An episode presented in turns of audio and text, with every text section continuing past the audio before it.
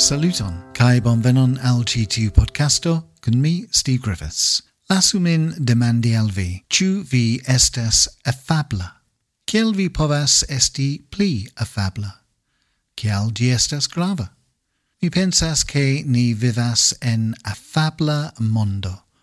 Ple multae homoi estas affablae sed ni besonas pli da affablezzo. Tio ciam estis vera, comprenebla, cae en la psalmaro cent quardec unu, pri kiu ni pensas hodiau, Davido, kiu scribis la psalmaron, spertai homoi mal alfablai al li, cae li scribis ci tiun psalmaron por pensi pri tio.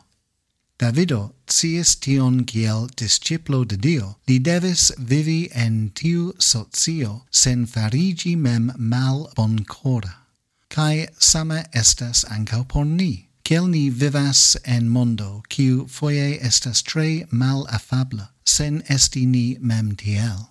Citiu salmaro helpas nin en kvar manieroi. Unua, boncorezzo fontas el giusto relato con Dio. En versoi unu cae du de la salmaro, Davido scribas tion.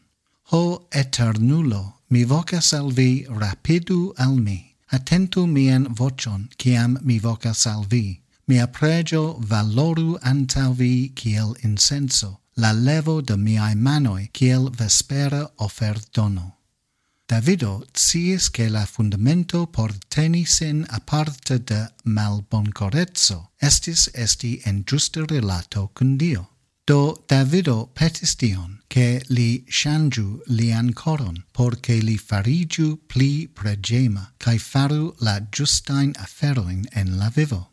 Ho Eternulo, mi vocas al vi, rapidu al mi. Attentu mian vocion, ciam mi vocas al vi. Mia pregio valoru antal vi ciel incenso, la levo de miai manoi, ciel vespera offertono. Se ni volas havi afablan relaton kun la mondo, ni devas nur havi justan relaton kun Dio, kiu shangios kiel ni relatas al aliai homoi. Relato kun Jesuo Christo estas kiel ni mem spertas veran amon, kai tiu sperto de amo transformas kiel ni respondas al aliai.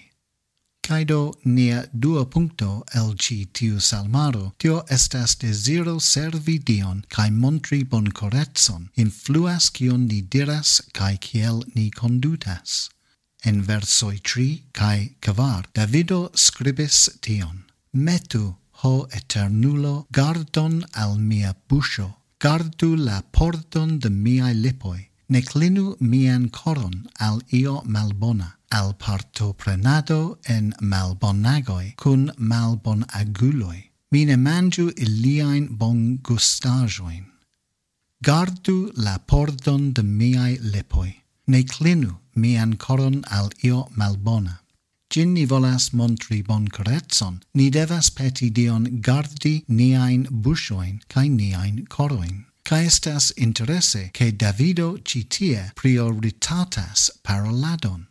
La Biblio havas multon por diri pri nia parolo, char ni cias che vortoi povas detrui homoin, vortoi povas detrui comunumoin. Clacio, calumnio, mensogoi, critico, disfastigo de onidiroi, ci ciui ne estas accepteblai al Dio, cae ili ne estas accepteblai en la ecclesio. Gardu la porton de miai lepoi, ne clinu mian coron al io malbona. La Evangelio de Jesuo Christo, cium ni proclamas, estas Evangelio de mildai vortoi, amai vortoi, affablai vortoi, coragigai vortoi. Ni devas construi unu la alian, ne malconstrui unu la alian. Tio ne estas la voio de Christo. Ni devus paroli nur vortoin cui resanigas cae coragigas. Ni devas lerni usi vortoin sage. Cae tio conducas nin alla tria puncto de citiu salmaro, cio estas che correcto estas malsama ol iugio, cae che lau niai vortoi, ni eble besonos correcti iun, sed el positioi de amo cae affablezzo cae curagigo. In verso quin Davido scribis tion, La virtulo min batu, la fidelulo min correctu. Citio estes malfacile por ni audi, char ni ne shatas esti correctitae, cune? sed ricevi correcton, quiu estas tre malsama ol iugio, estas tre grava. Ni ne povas cresci kiel kristanoi, crom se ni volas esti correctitai. En la letero alla Hebreoi en la Nova Testamento ci diras cition. Ni spronu unu la alian al amo cae bonfaroi. Cae parto de tiu agado estas correcti unu la alian en amo ni ciui estas rompitai homoi kai ni ciui bezonas correctadon, sed necessas saggio kai coraggio por partopreni en tio. Ni perdis la arton de affabla correctado cae anstatauigis gen per iugismo. Correcto estas bon correzzo, ci helpas corregigi cae construi caracteron correcto devas veni de pregio, cae desiro esti affabla.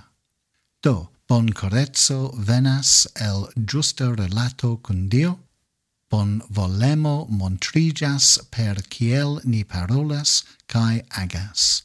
Bon volemo implitsas sagian correcton, cae fin fine.